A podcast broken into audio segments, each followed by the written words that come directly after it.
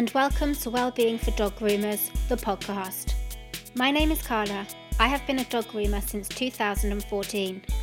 Over time, be it before an exam, at the side of a competition ring, or online, I have had many a quiet chat with fellow dog groomers who, like myself, struggle at times to balance life, work, and maintaining a healthy well-being.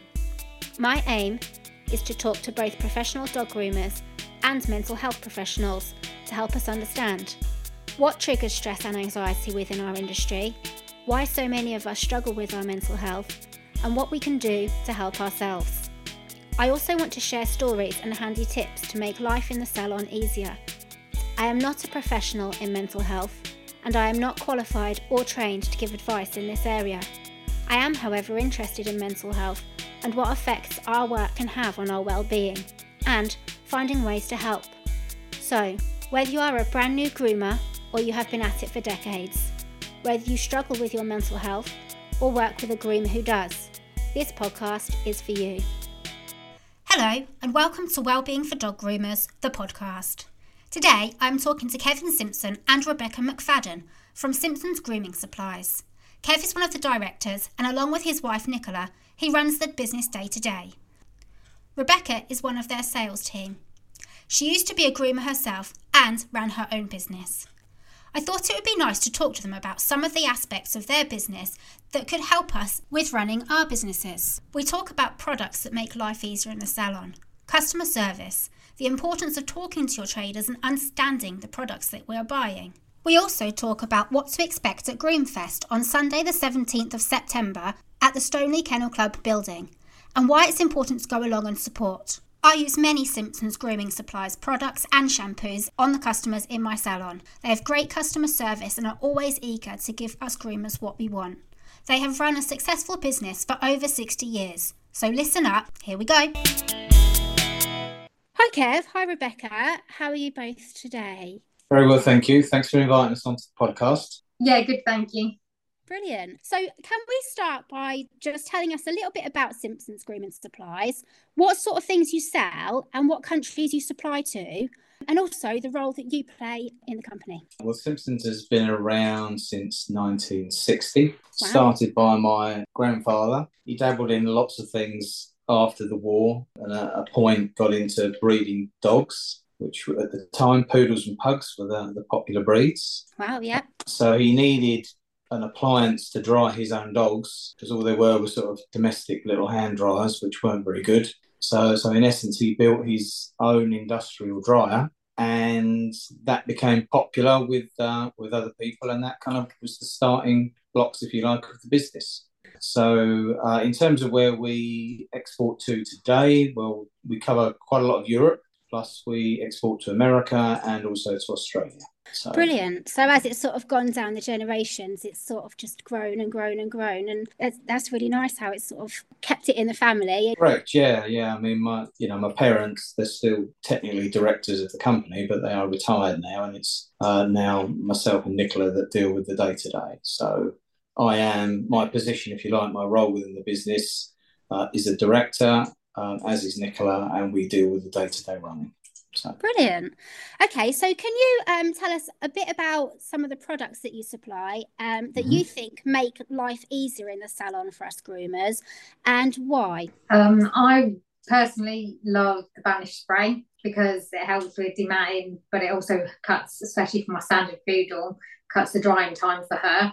Yeah. And oh, my wide blades, I use them religiously, absolutely love them. Again, cut the time down less stress for the dog. So it's just perfect for, especially if you're in a busy salon. Just makes life so much easier. Yeah, I can't even imagine grooming without wide blades now. When I started, it was just the little, you know, A5 ones. And I can't even remember the last time I picked one of them up. Banish as well, definitely. Um, when I've got like all my cockapoos and wool coats, especially, that are in, and they come in all tangly down the legs whack a bit of banish in with your shampoo or a bit of spray on there and they do really come up nice don't they? It's really helpful. And what about you kev? Well obviously the dryer is you know an important product an important appliance to have in the salon. If you haven't got a dryer you, you can't run a business. Definitely. Um, but you know we've strived to sort of create lots of products to, to sort of help you know everything you know shampoos scissors, um, also our flexible slicker brushes that we, we sell. They seem to be hugely popular still. There's a lot of kind of thought goes into the development of the products to make sure that they, you know, that they achieve what the customer wants and they tick the boxes in terms of offering performance and things like that. So, so yeah, I would say for me personally, the dryer is immensely important.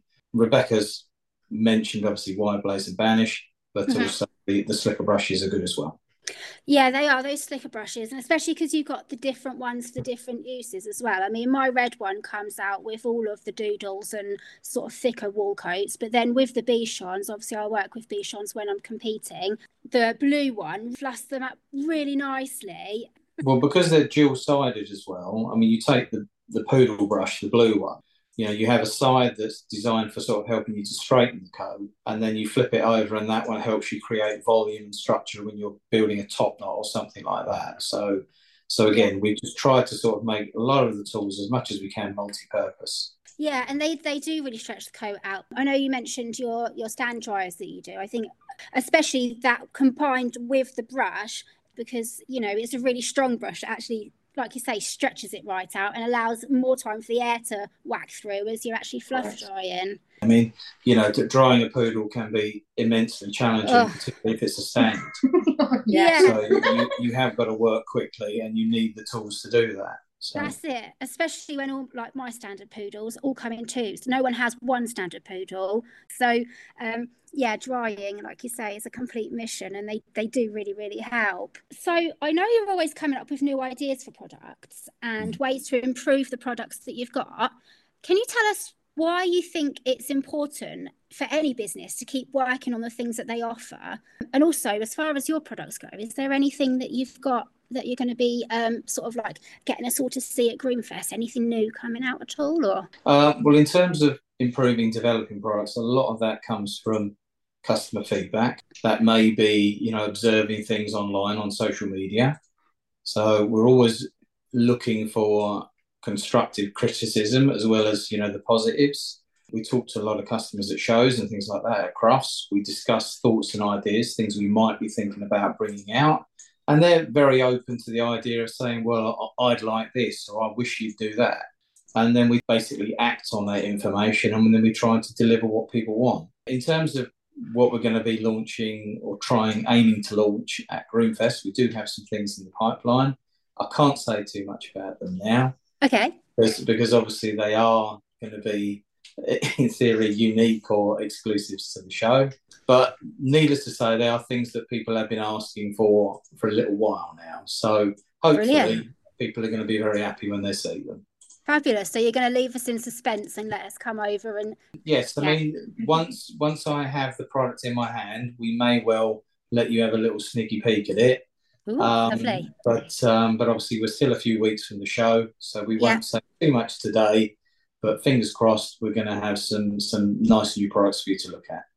Brilliant. No, that's absolutely great. And so you're going to obviously be at Groomfest. Um, mm-hmm. Can you tell us what's going on and what sorts of things people can expect on the day? So, what can they expect? Well, they can expect good concentration of, of core suppliers to the industry.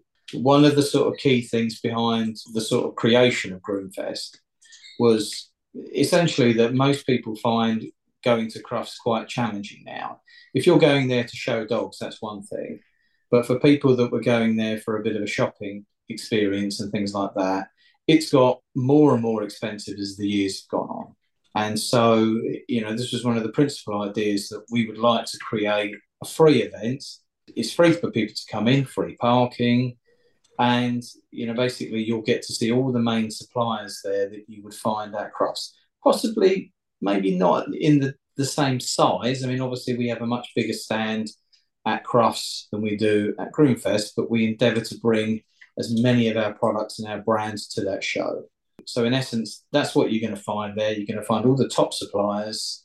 You're going to find new innovations from people that have created products themselves you know perhaps you know people have had a go and you know they've thought of an idea themselves through their own working that they you know like to explore an, an idea so you've got a lot of that going on you've got some small little cottage industry type businesses there will be demos on stands Um, and also there will be there's there's a seminar program this year. It is a little bit different that it is a ticket event. Yeah. Um, although it is a ticket event, it has been very well planned by Louisa and Sally, yeah. who are running it. Uh, we also have Kitty, who's going to be there as well. She's oh, going to be in the uh, in the program itself. So yes, you know it's going to be a very exciting day. There's going to be lots for people to do, and I'm sure everybody's going to get a lot out of it. So there's a great great little lineup there of seminars that people can get in and see. What is it about Groomfest from obviously a trader's point of view that you like? From a trade point of view, right? I think it, it again getting back to this business of the expense of crufts. So what Groomfest enables us to to find and to see is more customers in essence. Mm-hmm.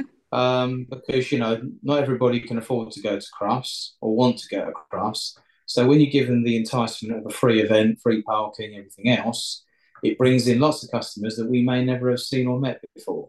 Also, everybody strives to launch a product at Crufts. There's a certain expectation. If you're going to bring something out new, your main aim is to try and get it to for March. Sometimes that doesn't always ha- happen. Um, sometimes there could be delays. And when that happens, Groomfest is fantastic because we're talking six months apart. So mm-hmm. if we miss the crufts, um, you know, the date for launch, we can always plan and go for a Groomfest launch. That's the other thing that's good for us. As being in sales office, I think it's really handy to actually meet the customers that I get to speak to on the phone regularly, and I actually get to put a face. And it's just that human interaction that you actually get to have a good chat to them and yeah. Them. I think people do love that and miss it a lot that you don't have that as much anymore. So I think it's great for that. So many people use the internet now to buy their supplies.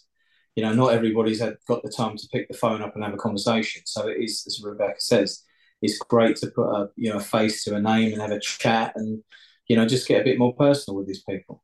Yeah, and I would think that people probably have a bit more time to come over and have a look and a chat at Groomfest because I mean I know they've got sort of seminars going on throughout the day, but mm-hmm. um, from my point of view, when I've come to Groomfest before, um, I find that I'm not rushing to get in the competition ring for this time. I'm not, you know, because I'm not competing, I'm not busy for two and a half hours of the afternoon and potentially the same in the morning as well, because people compete with two dogs as well. Like you yes. get a chance to have a real good rummage around all the stands. You get to come over and chat to you guys about, you know, different products and things. And because people aren't rushing about, it's a bit more social as well, because you've got the time to actually have those conversations that you sometimes at competitions or at Crufts you plan to have, but then you don't get time to do it in the end because yeah, you're yeah, so busy running yeah. around. Um, yeah, I um, mean, you know, Groomfest is, you know, a networking kind of event as well. You know, it's not just necessarily about, you know, buying supplies and, and the education side. It's a chance for you to meet like-minded people, you know, and share your thoughts and everything else with them, you know. So there's nothing better than actually picking up and actually feeling the product and having a demonstration of it properly. I mean, the internet's great um, when you know what you want, but if you're in a bit of a quandary as to you've got three, four products in mind and you don't know which one you want, that's where you need to come and talk to the experts, ask the questions, you know, feel the product, try it, and then mm-hmm. you can make an informed decision, really. Yeah, I mean, I remember a long time ago, actually, I think it was one of the English Groomers Challenges, actually. I came over to you because I was struggling with my wrists. I was really struggling with um, yeah, I remember being that. in the salon. Yeah, you were introduced days. to me by Mandy. That's it. Yeah, you two were next to each Mandy. other. That's right, and we were at the English Groomers Group Challenge. Yeah, and then you probably spent a good what, 20 minutes, half hour with me saying, right, this clipper's good for this. This clipper's good for this. This is the lightest one on the market that you're going to find. This one's a different shape. And I was like, just picking all these bloody clippers up one by one for about half an hour and yes. switching them on, switching them off, switching them on, switching them off. And then, but hopefully you, you went away, you know, feeling a bit it. more informed and kind of knew what you wanted at that point yeah, I come away with my um, I think it was my Heiniger Sapphire sapphires that right. I had, yeah, and they're so right. light, and I still use them all the time now as well because, like you say, they're not heavy. They've got a really nice balance to them, and they're a good little clipper for getting through the coats quickly. And I was just going to actually say we just had someone in the showroom today wanting clippers, and we had them all out so they could try it and explain it and have a play and it just makes such a difference. And we can just discuss it with everybody and have a good chat with them, and they come out feeling happier.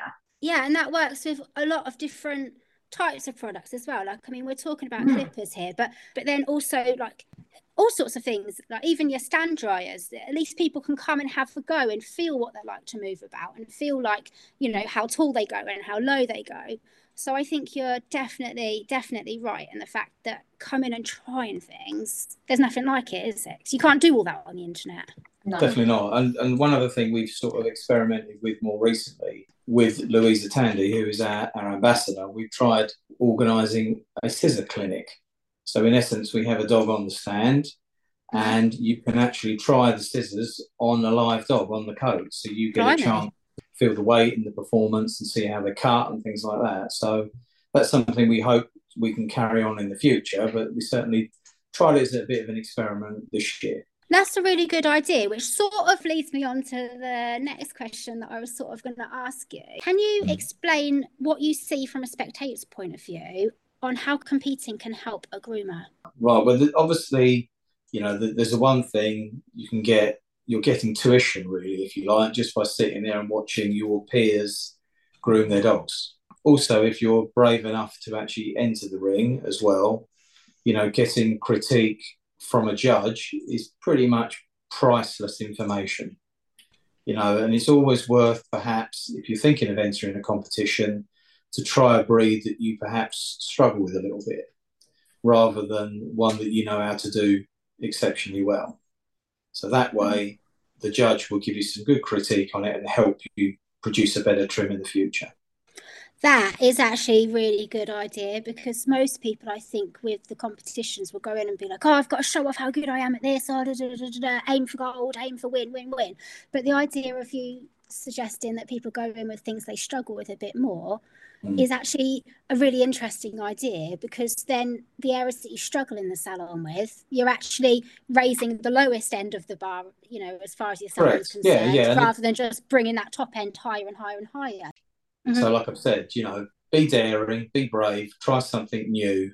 And you know, getting that critique is, is absolutely priceless in, in terms of you know what it would cost you for one to one tuition you yeah, know, from, course, from yeah. an expert groomer on that breed. Yeah, so. I mean, going for one to one, you're looking at a couple of hundred quid, at least, oh, at, least at least, at, least, two hundred quid, really. So yes. yeah, big saving there. Um, also, competitions they're a great way to learn. Everybody is always learning, and you should never give up. Even the best groomers will always learn a new trick and mm-hmm. things like that. So maybe having it from some point of view, and you can actually have a look around. If you're not that confident with that breed, you can have a look at the other competitors and go, oh, actually, look they that that'd be really handy. You could maybe use that in my salon or yeah, and it must be nice for the pair of you as well when you see your customers. I always refer to the com- grooming competitions as a bit like caravan club for dog groomers because it's quite often a similar crowd turning up to a similar place on it is, random weekend. So. Like you must get to know people there quite well, obviously, especially the customers, and it must be nice for you to see them progress over the years as well.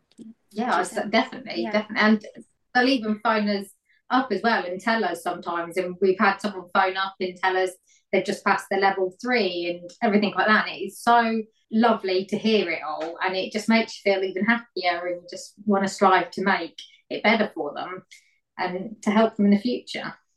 We, we've sort of seen people come up, if you like, through the ranks. So they may have done the English Groomers Group Challenge, which mm-hmm. sadly is no longer about but mm-hmm. that was you know that was the kind of the entry point if you wanted to get into competitions it was kind of very relaxed and uh, you know a good opportunity for people to um, uh, to have a go at co- competing without feeling too pressurized about it all but we've seen people come up through that and then seen them go on to the more you know prestigious events if we can say that premier groom groom of the year which again is no longer with us, um, certainly for the moment, anyway.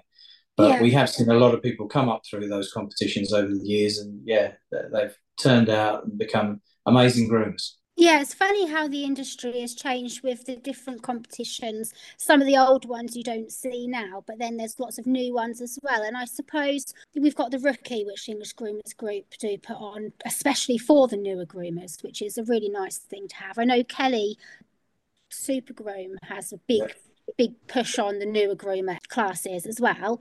It's more common, I suppose, now to see a beginner's class in a normal competition, whereas I suppose before it was like you say, more the English Groomers Challenge was the way in, or the rookie was the way in, and then the other ones were sort of once you'd found your feet, you'd go in there. But now I think everyone's sort of all the competitions are trying to encourage new people too, aren't they? Yeah, absolutely. I mean, you know, I think I'm probably right in saying that you know, the English Groomers Group Challenge is one of the earliest competitions. Yeah, I believe so. Yeah. And a lot of sort of stemmed from that. So they've, you know, they've copied the format, if you like, in terms of making it accessible to to younger groomers, mm-hmm. you know, mm-hmm. those that may have only just qualified but are keen to, you know, have a go and yeah. Um, yeah, to help them develop their skills. As a groomer, when we have our customers come through the door with the dogs, there's all sorts of things that I'm sure the listeners can relate to where the customers come in and they're like, oh, blah, blah, blah, blah, blah. And we're rolling our eyes because we're like, oh, they haven't brushed it enough and they've not been bringing it enough. They're, you know, all these things that we roll our eyes at.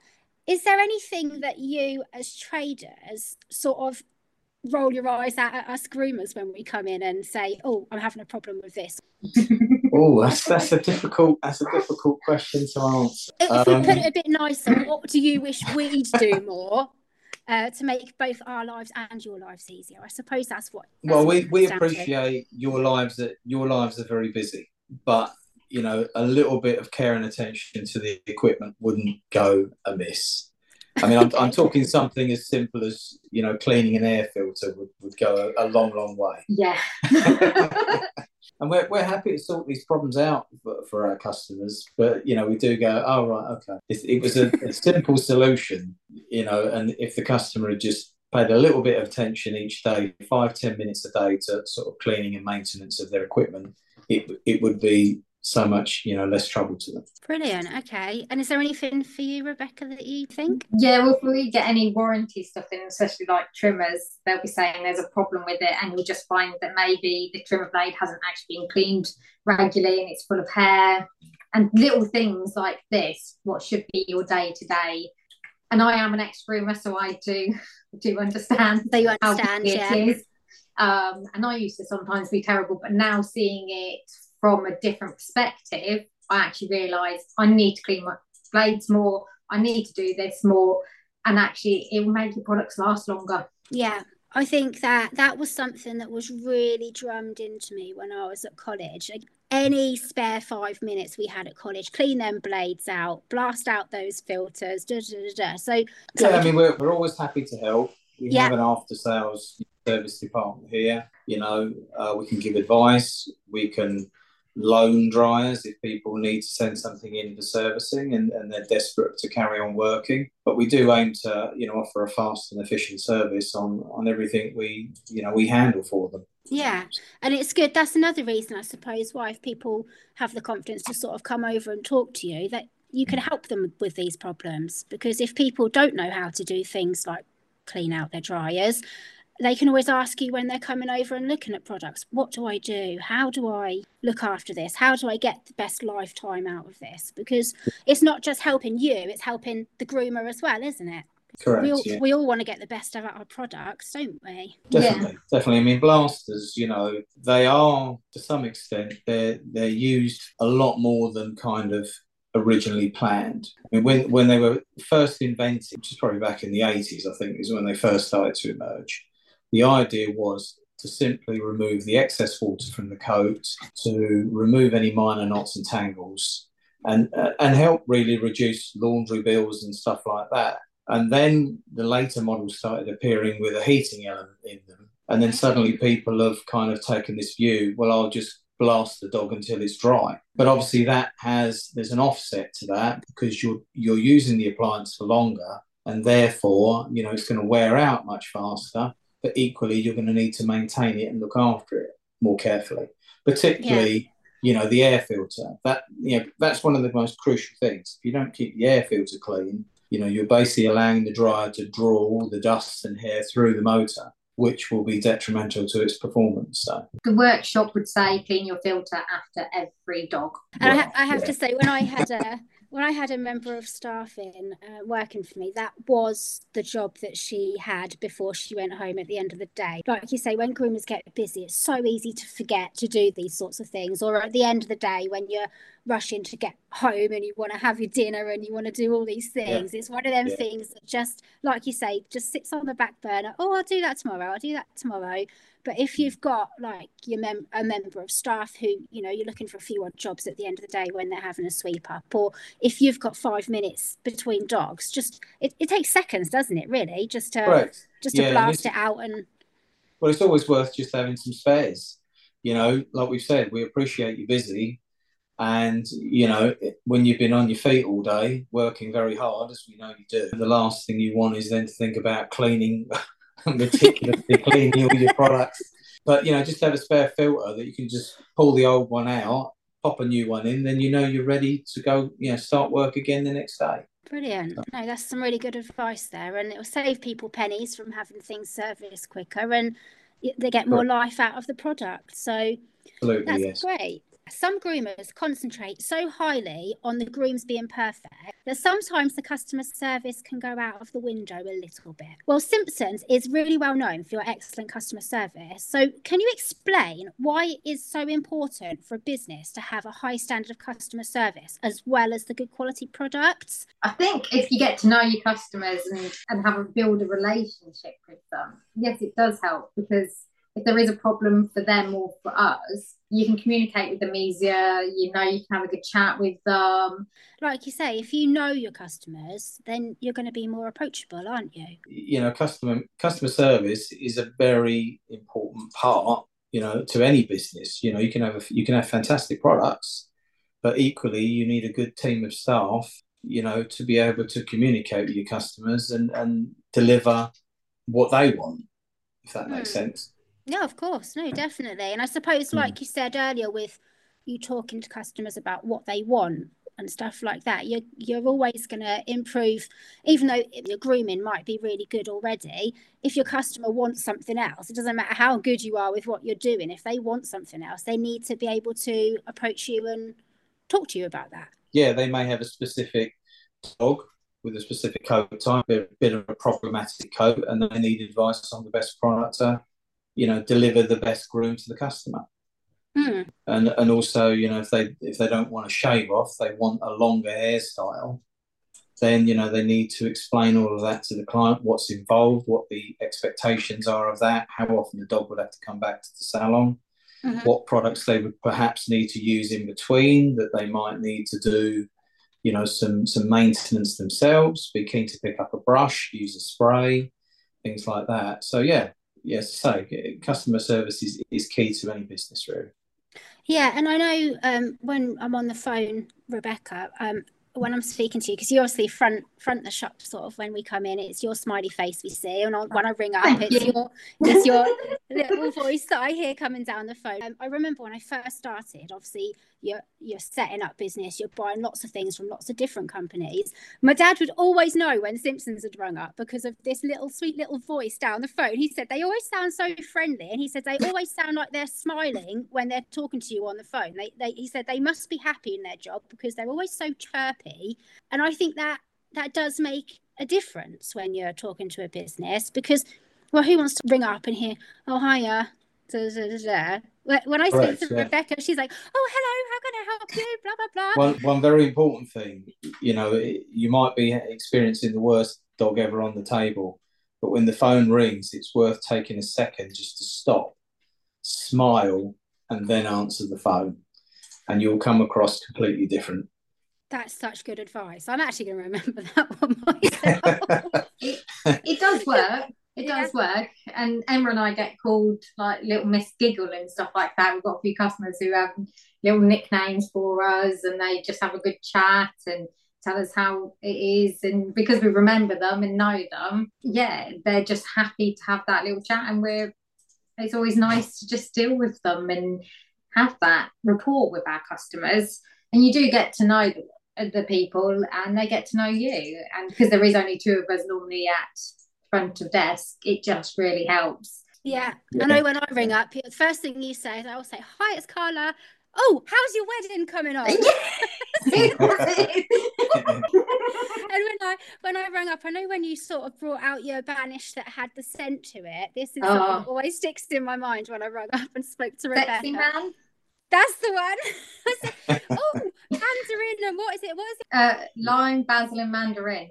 That's the one. I'm like, oh, what does that smell like? Yeah. when you walk down the street, especially like in a busy London area, and you see that really hot guy in the suit, and you go, "Ooh, that smells good." sexy man, and it smells just like that. And I can tell you now, a lot of women have bought it. I can imagine. Start spraying the customers with it on the way out. yeah, why not? Good idea. Or their husbands. so, Rebecca, you have had, like you said, a grooming business yourself. And I know you try all the products that you sell. So, can you tell us about a few of your favourite products? It's more now when I have my own dog. So, I absolutely love, and because my standard food, as I said earlier, doesn't really like her face being washed. So, I love the new foaming facial. And yes. because it's so much easier, I don't need to keep washing her face. I just put it on dry. She's happier. I'm happier. And happy dog means happy mummy. yeah. And it's um, really good for your tear stains as well, because I know you've got quite yeah. a light coloured poodle as well, haven't you? Yeah, I've got white, so it's even harder. Um, and I do love, and I use regularly on well every time she gets bathed my shampoo. So I use the whitening and the poodle, so she has okay. a combination because then I get a bit of both yeah, she has the Vanish conditioner on her top, not on her tail, because she loves to just run in everything. Yeah, as they do. she's, yeah, she's a typical poodle in those bushes. Um, and my, my blue brush. I can't live without my blue brush. Yeah. Um, as we mentioned earlier. Oh, and my trimmers. Definitely. They are my go-to for everything what I need for us. I love them. They're just brilliant. And they're purple, so I can't complain. yeah, I'm, I have to say I'm a purple fan as well. And that that white shampoo you talk about, that gets the white coats up so bright, doesn't it? Yeah, because I, I mean, use it on my Lukey as well. Oh yeah, I didn't know you had a Saluki. A Saluki cross, bless her. Lovely, because I get quite a lot of Bichons that come to the salon, obviously because I, I use Bichons in um in the competitions, and they come in and they've got that dull sort of look about mm. them, don't they? They look like they're you can tell they're white, but they're not really white, are they? Then, then they're now and cream. that's it. And then when they go out, the customer's like, "Whoa!" I can totally see why you like that one, definitely.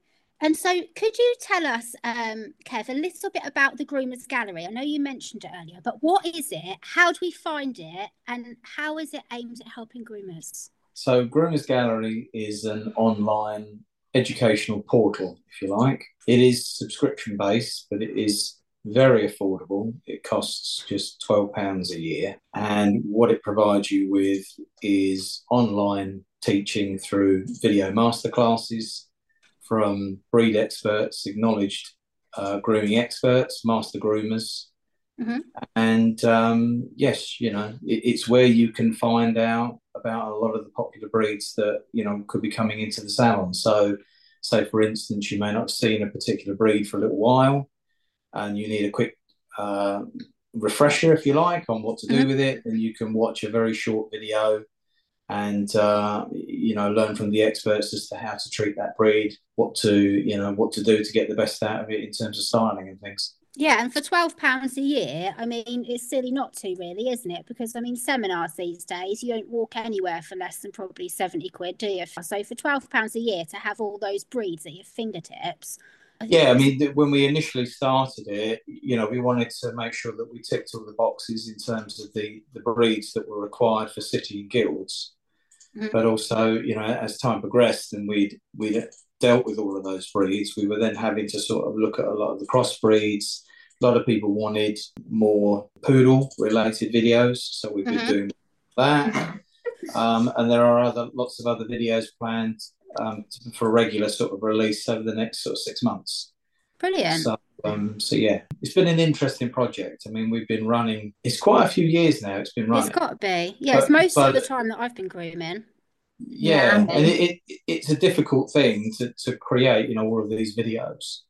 Um, the time involves studio time, organising the dogs, organising the groomers, getting the videographers, finding locations to film. We've also worked more recently with Groom Team England. So, you know, these people are considered the creme de la creme if you like, to represent our country uh, in international competitions. So we have masterclasses with them, with their chosen breeds, and there are more from them coming next year as well as we approach the World Championships again.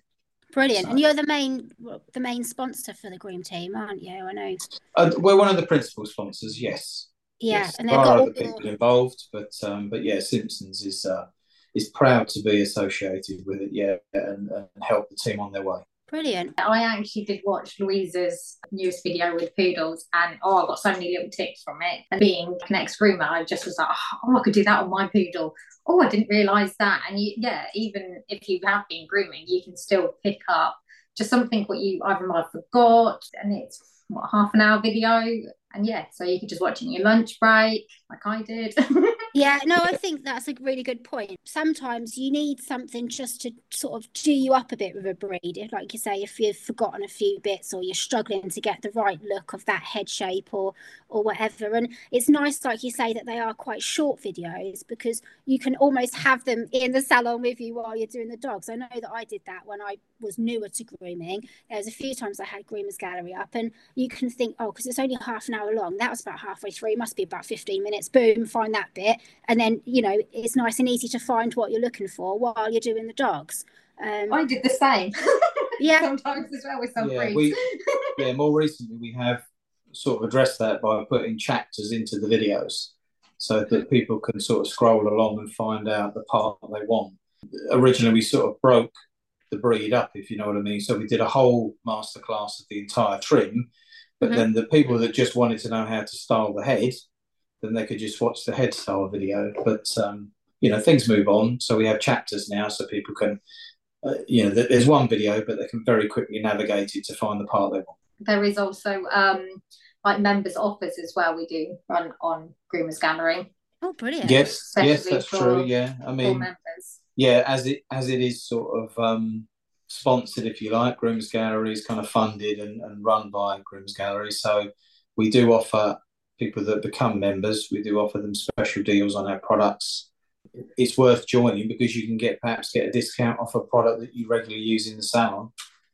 And you know, every little helps, as they say, in terms of helping you run your business to keep your costs down. So yeah, of course, and I'm sure that there'll be a video on there for everyone because, like we said in um, several of the interviews before, that even if you're a really good poodle groomer, you might struggle with schnauzers. Or even if you're an amazing cocker spaniel groomer, you might not know your way around a bichon. So there's always going to be different breeds to look up and, and work on, sort of no matter who you are, really. That's the beauty of Correct. grooming, isn't it? Yeah. Yeah, there's a there's a lot of popular breeds on there, you know, both in kind of clipped and hand strip versions if you want to sort of watch that. a lot of um, you know crossbreeds, but so a lot of new poodle content as well. So we've, we've endeavoured to give, you know, provide something for everybody. But we're always interested to get feedback on it, you know, and, and if there's a video you want to see, by all means, you can get in contact with us through the Facebook page. And, uh, you know, we will endeavour to, to act upon those and, and organise scheduling some videos that people want to see. So brilliant. So moving on to the last little part of the interview, I'm going to mm-hmm. aim most of these towards Rebecca because she's worked in a salon. But then, eh, Kev, if you want to pipe in and add anything in, you feel free. What do you think, Rebecca, it is that impacts on our mental health the most in the dog grooming industry? I think the pressure from the customers is one of the biggest things. You'll hear them say, I want my dog long but not too long, or short but not too short, or oh, I want it, I, I need to be back. Can I have the dog groomed in half an hour? And you're like, I haven't laughed. um, every, little things like that. There's just and that, or they'll keep popping in and stressing the dog out because they can see it's on the table, and you're like, no, I'll tell you when the dog's done, and all yeah. of that just and if I got very busy, I was working six days a week and I could have done seven days. And that all, I was, I struggled to say no. So I know it was my own stupidity at the same time. It's just endless, but it all adds it? pressure. Yeah. Yeah. And yeah. What, yeah. If someone finds that their friend or a friend thinks you're a good groomer, then everybody wants you to groom their dogs. And that just adds even more pressure to yourself. And yeah, I think because we want to be perfectionists, and we're artists and, and we are artists, um, you add that extra pressure on yourself. And I think that is what people need to learn to not do and learn to say no. Yeah, I think yeah. it's quite quite lucky that obviously grooming has become very very popular and more and more groomers are popping up everywhere. So I know myself the longer I've been grooming, the easier it is to say is, "Oh, I'm sorry, my books are actually full at the moment, but there are plenty of groomers in this local area. I suggest trying X, Y, Z, or because pe- people I know were worried that oh grooming is becoming a fashion everyone wants to be a groomer oh I'm not going to have any customers left when actually especially post pandemic everybody's got dogs if not two or three and we're yeah. all bursting at the seams so all these new groomers that are popping up has nothing to worry about because that's just more people to share the load with in, in my opinion. So I think you've got a really good point there because customers are endless. There's no end to the amount that are just popping up on your phone.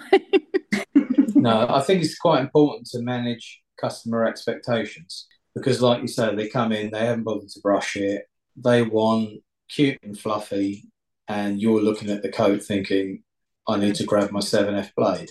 Yeah. So, you know, I think it, it's important not to sort of stress yourself too much over that, but communicate well with the customer, explain what's needed, whether more appointments are required or some home grooming is essential uh, to sort of just try and help reduce those stress levels a little bit. And I think you've got to remember as well that for a lot of people, you know, th- this is quite a solitary job. Yeah. You know, you don't have many people to share your concerns and your you know worries with other than the dogs who can't really yeah. you know help maybe a cuddle's enough who knows yeah. um but um, but yeah, you know, that it's very important to sort of manage the stress levels in the in the salon, yeah. and uh, you know, and manage customer expectations. Definitely. I know what you said about with the dogs helping you out. I only have one dog that comes in and he is a Newfoundland. And if I'm having a stressful day, they are the best dogs to just lay on the floor with. Um, but yes, working by yourself. I mean, I, I work by myself. So sometimes you are literally just banging your head against a brick wall, hoping for the day to just finish. um, but other days yeah. things go swimmingly, and it really does depend, like you say, on on talking to the customers and getting them to understand that you are actually only human and you don't have a magic wand. Yes, and I think it, it's worth saying as well that you know going to events like Groomfest, like competitions, you know, it, it's going to help you find people that suffer the same day to day issues that you do. Yeah. So that you can build a you know rapport with these people and you know, hopefully make some great friends. Yeah, I mean, Angela Cayley has always said to me, no one knows a groomer like another groomer because Correct. it takes one to know one, doesn't it, really? Yeah, yeah, yeah um, absolutely. With social media, how do you feel that this impacts our mental health within the industry, Rebecca? Oh, yeah. I think the groups can be absolutely amazing. Obviously, there's always going to be a time when you'll always have someone, you'll always have a Karen but the groups that you can get so much support on them and especially if you can maybe find a local groomers group. I did and there was also a pet group so it was dog walkers as well as groomers and we used to meet up for christmas dinners and things like that and i think that really does because dog walkers as well walk mm-hmm. on their own with dogs so their mental health is also impacted um, so we used to just get together and it just help. You could just have a bit of a moan about your customers or just in life in general, because yeah. sometimes you just need that as well. Um, so Facebook can always have its positives or Instagram, any of them, TikTok, but yeah, there is a huge negative side to them. And I think as long as you use it for the right purpose, mm-hmm. then it, it can be absolutely fabulous. So, I yeah, think that's a really good point. I'm in a, a, local groomers group in my area, and we all pile up the local carvery at Christmas. Um, yeah, massive roast. Everyone has a glass of wine or whatever, and mm-hmm. just has a general sort of outburst of everything that we have to deal with as a groomer, just an offload yeah. basically. And then well, as the night proceeds and another couple of glasses of wine go down, we all have a right good laugh, and everyone in in the pub yeah. knows what what groomers are all about, really, I suppose. But it's nice to do that yeah. because, like we said earlier, no one knows a groomer like a groomer, and it, it helps you getting out of the salon and meeting up with people. And sometimes we even have a summer little summer meet up as well. And well, usually at my house yeah. in the back garden, actually. usually here with a nice nice little jug of Pimm's usually well i kept seeing everybody on um, one of the groomers groups. And I was like, there's no one local to me because I didn't really know, but it had not long started up and actually someone else um, up the road who now works for one of the colleges invited mm-hmm. me to their christmas meal so I, even though i wasn't really in that area i still and she was like no come and join us Aww. and i still am friends with her and yeah and i just thought just made such a difference because there was no one like local at the time and i think people need to be a bit more like that sometimes and just open up and go well come and join us it's fine yeah, I like that answer a lot. I think that's a really good one. And people always look at social media so negatively. It's really nice that you've found a positive in there and a way yeah. to um, make it work for you, really. So, no, thank you for that. The only thing I was sort of thinking, sitting here listening to Rebecca, was kind of, you know, the, those scenarios where, you know, unfortunately, social media does potentially give people the the option to sort of when people want to complain rather than having a a, a verbal conversation. They just want to jump on the keyboard and basically bash the groomer for whatever they've done. Keyboard warriors. That's, it. That, that, that that's the one phrase I was thinking of. Um, so that's one of the things I think that perhaps is is a sad, slightly sadder part of social media, and that mm-hmm. you know can add to your stress. It can you know, affect your, your mental health and having to control that as well. You know, particularly if you've got quite a successful Facebook page, if you post on it regularly and you put up, you know, your trims that you've done that day and things like that, it's great that, you know, you can perhaps, it can help you build a bigger client base and everything else. But, you know, equally, it can sometimes, um, you know, add to your, your worries as well would you have any advice on what to do if you get people complain on Facebook? Like, what is there anything that you do in particular if that, um, we, if that happens? Yeah, I mean, from time to time, you know, I think every every retailer, you know, every manufacturer can get complaints with with a product. Sometimes it can be a minor thing, but I am amazed very often at the amount of people that will just jump onto social media and say, "I've got this problem." and they will seek the advice on social media rather than perhaps just picking up the phone and talking to the supplier. Mm-hmm. You know, I think that's all important because you know that there's nobody better qualified than the manufacturer or the retailer to help you fix the problem. Of course, yeah. So um, it is important that people do that rather than just jumping on there and, and you know giving a product a bashing rather than um, you know getting some proper advice on it really. No, I think that's really good advice, and I think that um, groomers can apply that to their own salons as well. Because I know um, groomers always say, "Oh, this customer said this about my salon," blah blah blah. Yeah, blah, yeah. Blah, and then they'll moan about it, but then they're do they could be doing it twenty minutes later about something they've bought from somewhere, whether it's groom related or not. And yes. um, you think actually have that same thought approach when you're a customer as Absolutely. when it's your business. Because at the end of the day, if, if someone went home with a dog and they said, "Oh, I didn't," went straight on Facebook and said, "I didn't like how they trimmed that fringe in. I don't like the eyes being that visible, or I don't like how they've done the ears." Blah blah blah blah blah. You're going to be yeah. left there thinking, "What the hell? Why didn't you ring me?" And I would have sorted the fringe out for you, or we could have altered those ears for next time, or whatever. So it could be something really tiny, and they've just gone and put it on Facebook instead of just ringing the groomer up, and it can be easily sorted. Um, so I Correct, think that us, yeah. us groomers can probably probably should take a little breath before we hit hit the uh, the key. Yeah, everybody, or even just think how be... you're wording things a bit as well, because sometimes yes, just the way something's worded can make it could be completely different to someone who's reading it and interpreting what they're saying, sort of thing. I think that correct. Yeah, yeah. Every everybody can be judgy. Exactly. You know? And sometimes you know typing it, it can come across completely different to actually having a conversation with someone. Oh completely. Yeah. you know if you're trying to resolve an issue there's nothing better than actually just picking up the phone to somebody and have a conversation. I remember being told once and it does really work and help you out. So if you're really annoyed upset stressed over someone's put a comment type it completely out mm-hmm. and then delete it. You've got all Just of that frustration out. Yeah. You've been the keyboard warrior and you've done it all, and then just delete it. And you've yeah. not caused any problems, you've not upset anybody, but you've helped yourself. Yeah, and don't press and the send button by accident. No. Delete. but that's quite a good thing though, because actually a lot of counsellors will tell you if you're angry about something, write it down on a piece of paper, mm-hmm. throw it in the fire, and burn it afterwards. Um, and it's just seeing it seeing it, getting it out of your system, so you're not, you know, frying all day trying to like get rid of this angry feeling that you've got. It's gone, it's out, it's done, it's burnt, it's gone.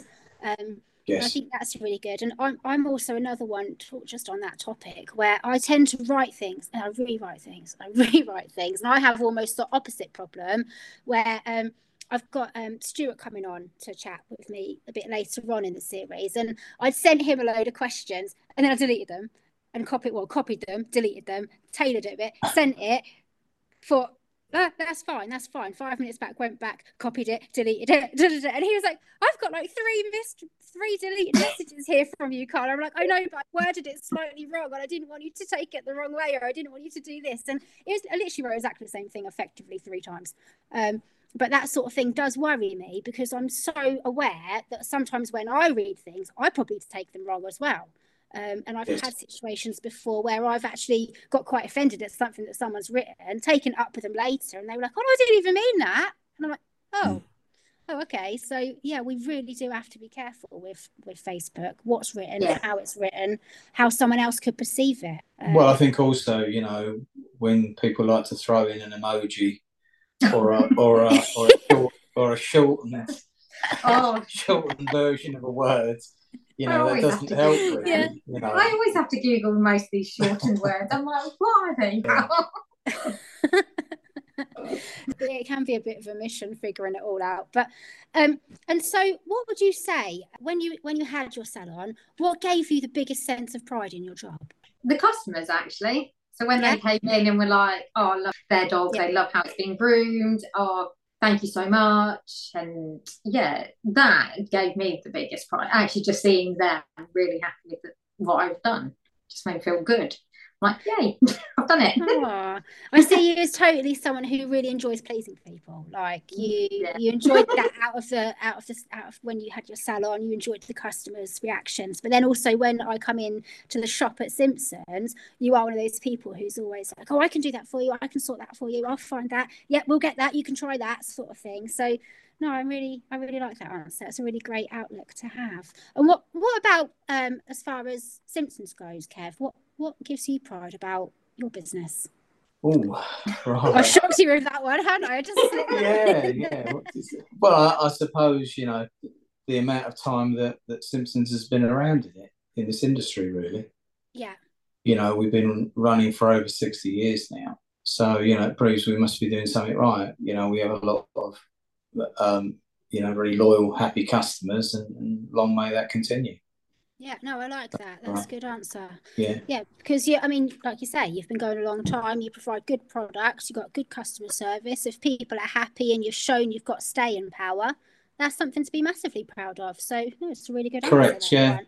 and like um, you know, my, my children are now in in the business as well. You know, albeit on a sort of full time, part time basis, but um, mm-hmm. but yeah, sort of slowly getting an opportunity to see what the business is about, and we will see whether it will continue to another generation. Brilliant. Look forward to seeing that, definitely. Mm. And so, when you was working in the salon, um, Rebecca, what what frustrated you the most? The dog knocks your clippers off your table. that would be heartbreaking. your scissors, your pride and joy scissors oh, it's such on a the sad floor. sound, isn't it? When the when the scissors hit the floor, you're like, no. I think that is actually more frustrating than a customer turning up at the wrong time, actually, because you're devastated. And to be fair, that's probably why when I ring up in a flap saying, "Oh, this has happened, this has happened, I need one of these," uh, you're probably it's probably why you're so good at calming me down and dealing with it when you're on the other end of the phone because you know what it's like. You've been there, you've done it. I find out. It's all, it's all part of good customer service. Well, that's yeah. it. I remember, like I say, when I've got your, I've got your blaster now, but before I had another one. I remember last year.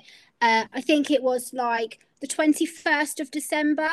The current right. blaster, yes. was it like one of my old ones from a different company, blew up, and I was like, Rebecca, my blaster's blown up, and it's four days till Christmas, and I don't know what to do. yeah, I remember. But, like you say, you are literally but yeah, like I say, you are literally just up the road, luckily for me. So I sent Gary over. So your time in the salon and your frustrations in the salon have probably actually really helped you in your new job because you know how to deal with people like me. yeah, yeah um, definitely. What do you do to relax and switch your work brain off? Reading my book. Yep. Walking my dogs. Definitely for foremost be walking my dogs. Um, and a glass of wine in the evening, but not every evening.